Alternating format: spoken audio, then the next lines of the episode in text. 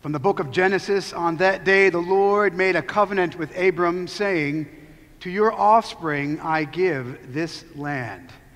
In the name of the Father, and of the Son, and of the Holy Spirit, amen. Well, good morning. I have a question for you today. I've been thinking about this. I wonder how many people actually look forward to Lent. Anybody? I mean, do the kids ever say, "Mom, I can hardly wait for Lent to start," right?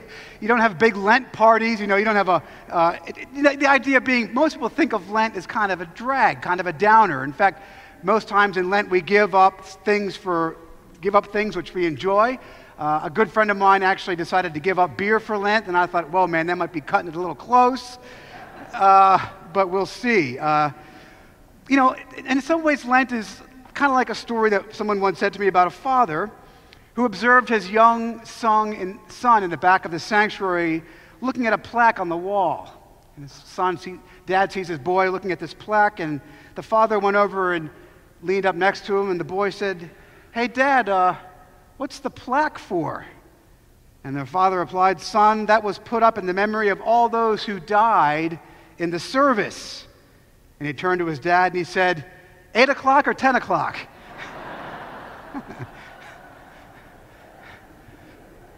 That's the feeling we have of Lent, right? That it's kind of a drag. We kind of it's kind of an ordeal. We deal with it, but quite frankly, we're we're really looking for Easter. It's sort of Lent is sort of the pre-Easter, the pre-game show. And I wanna I wanna change that for you a minute, and I wanna challenge you with something a little different.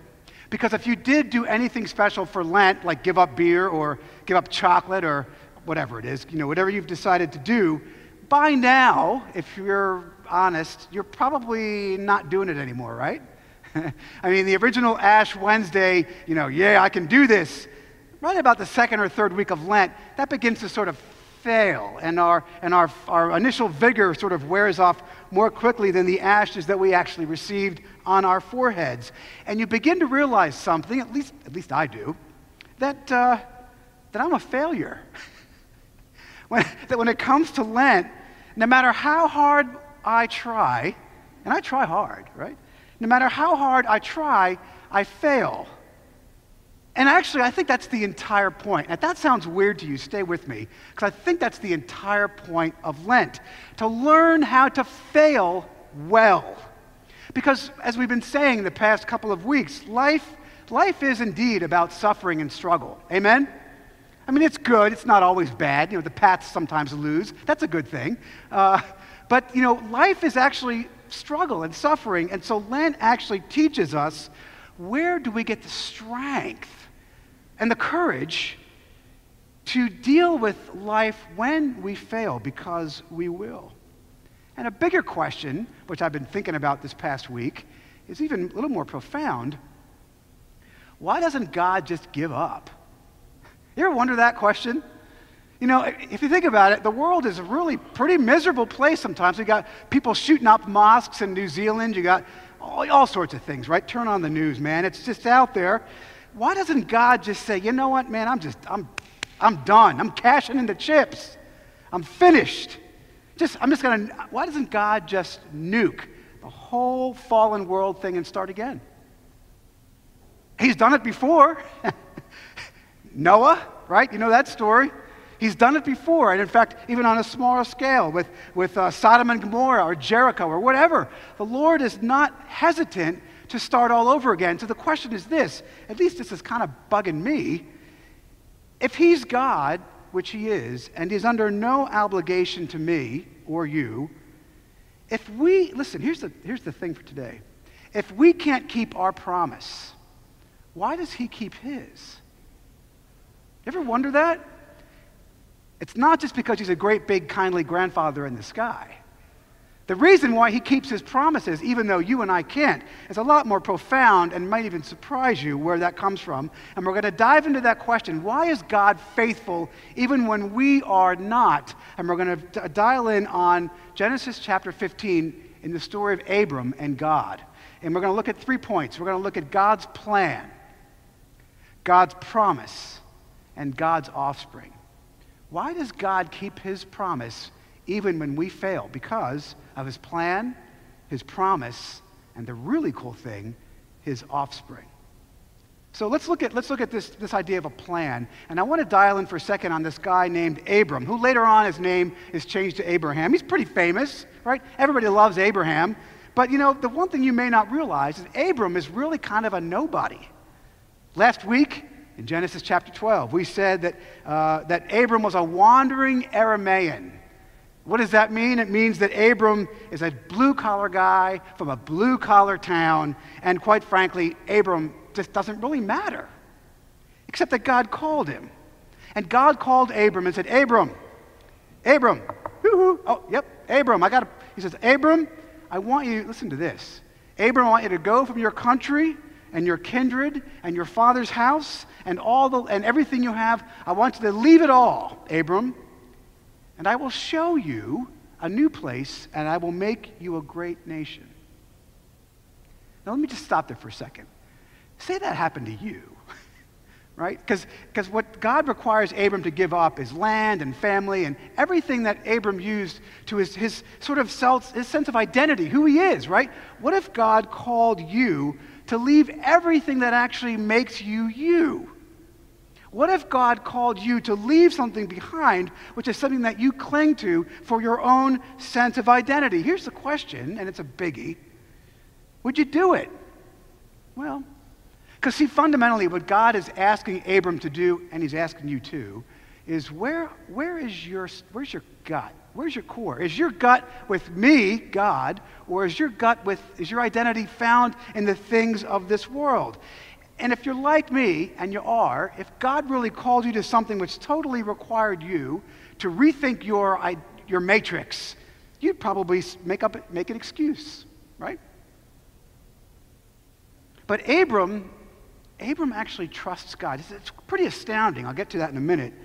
And in case you're wondering, well, you know, Abram, yeah, but he was a holy guy. You know, Abram was God's favorite. Not so much. Abram isn't a particularly holy guy. In fact, later on, when Abram is, and his wife Sarah are uh, arrested by Egypt, the Egyptians, um, Abram stands there and defends his wife.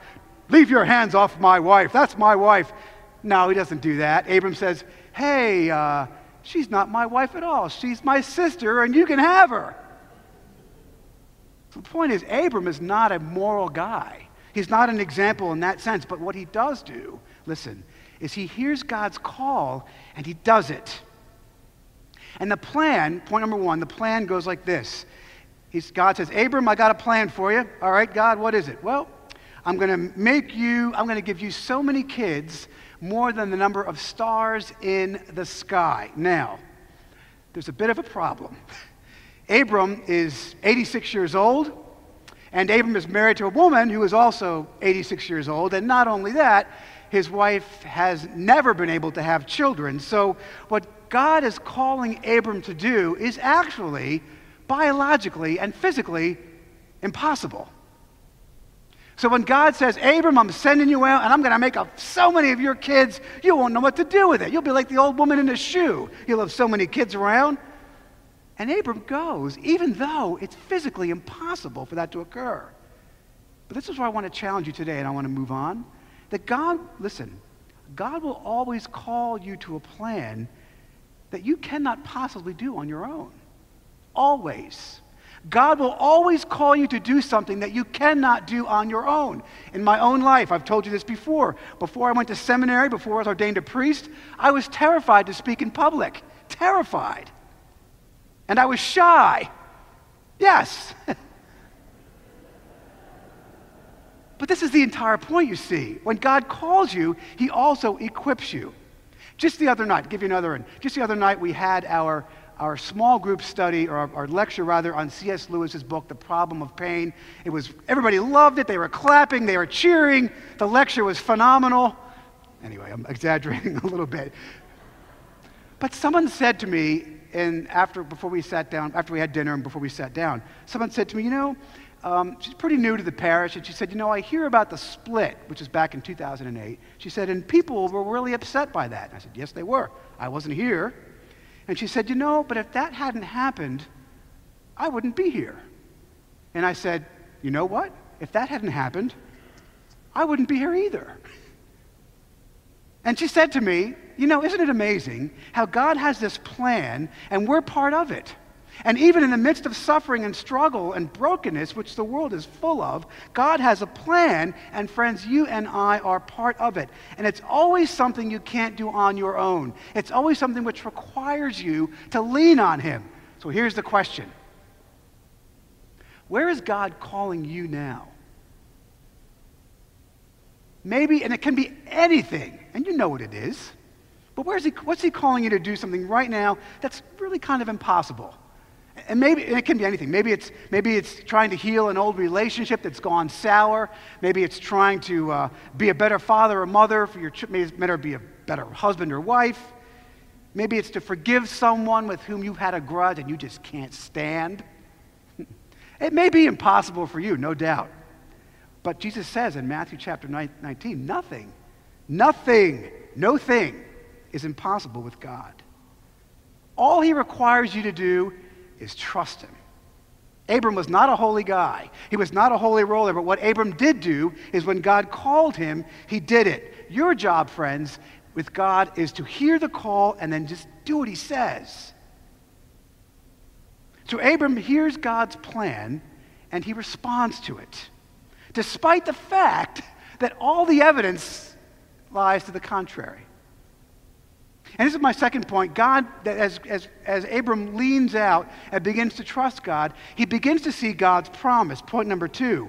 When Abram says, all right, Lord, I'll do it, Abram, God does something absolutely remarkable.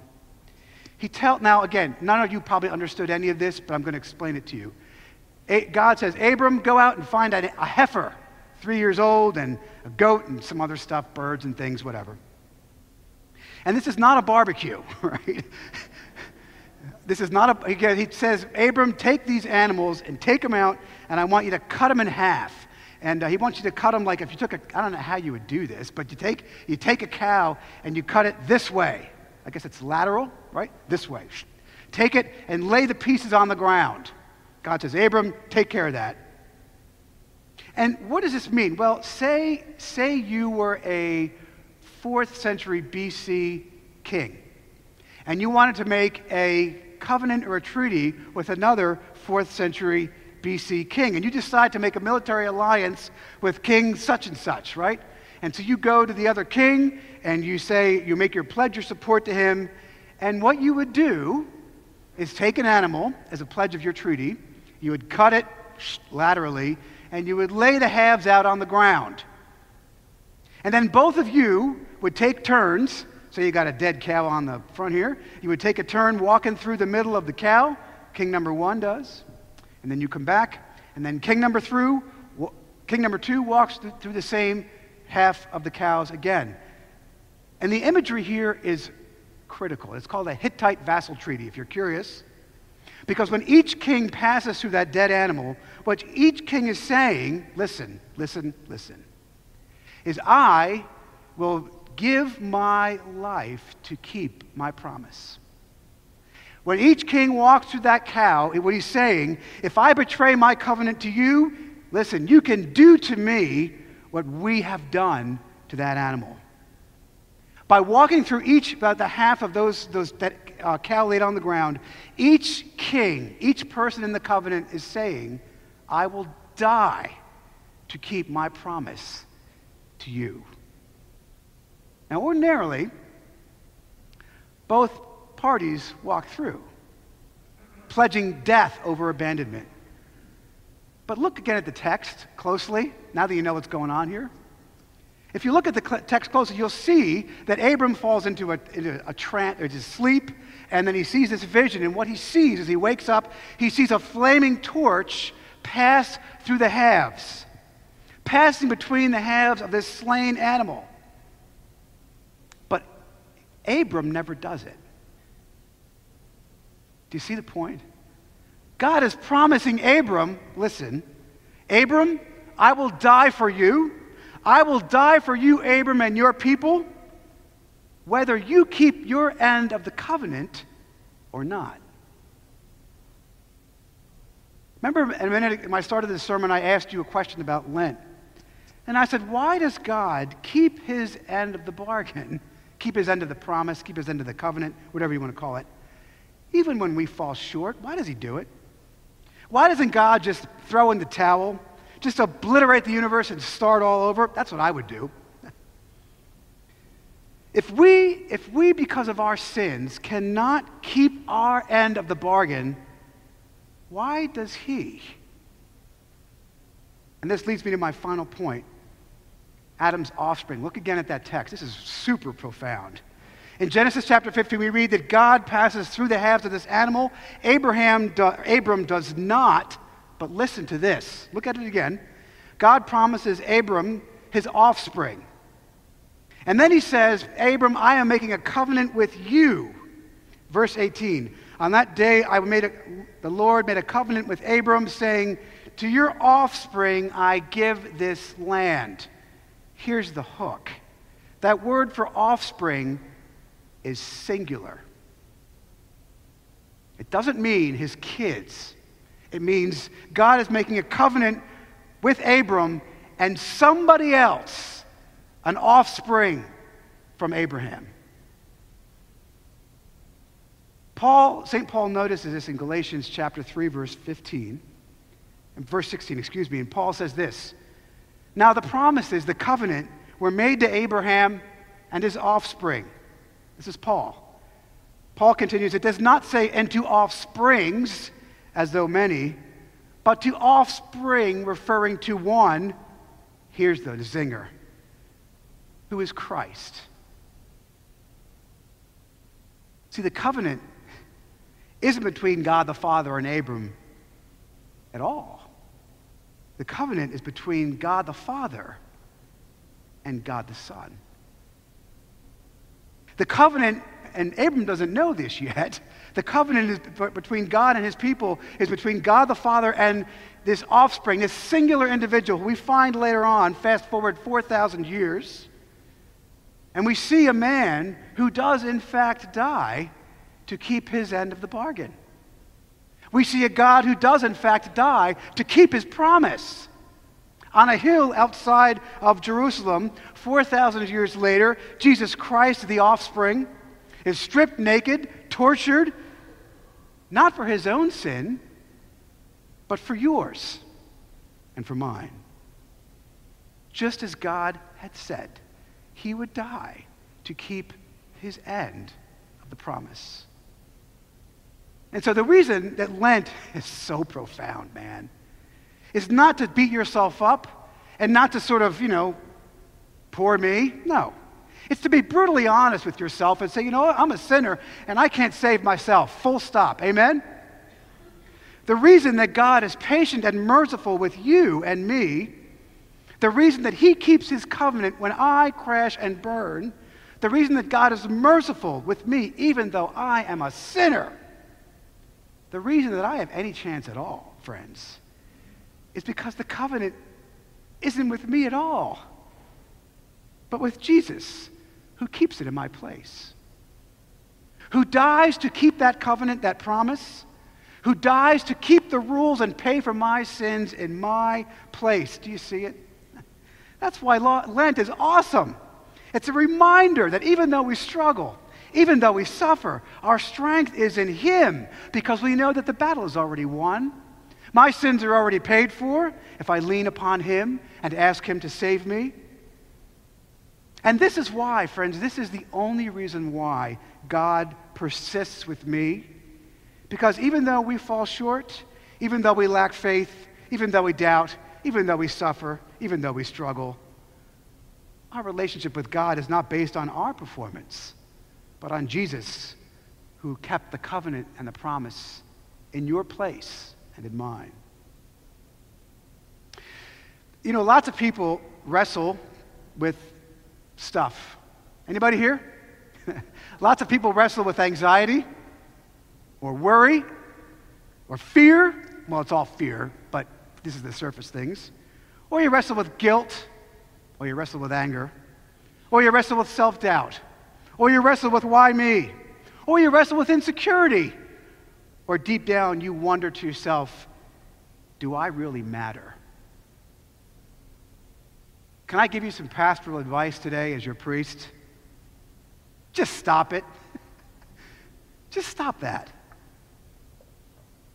Jesus came to earth to die on the cross, to keep all that in your place. He came, on the, came to earth and died on the cross to take all that trash from you and put it upon himself. Read the first hymn. It's all there. Let him have it. This is how, this is how you suffer and struggle well. This, friends, is how you get strength and courage to move forward even when you fail, even when life is really hard. Because Jesus died to take these things from you. So for God's sake, let him. Shall we pray? Father, we thank you for the plan which you have laid on our lives, and most importantly, for the promise you give to us to keep your covenant with Jesus, who dies and keeps it in our place. Lord, make this Lent to be one of acknowledging our own brokenness, our own, our own shortfalls, but more importantly, to be thankful to Jesus who came to earth to save us from it. In his name we pray. Amen. Thank you for tuning in to our Trinity Episcopal Church podcast. To find out more about the work God is doing through Trinity, visit us online at trinity vero dot org and follow us on Facebook.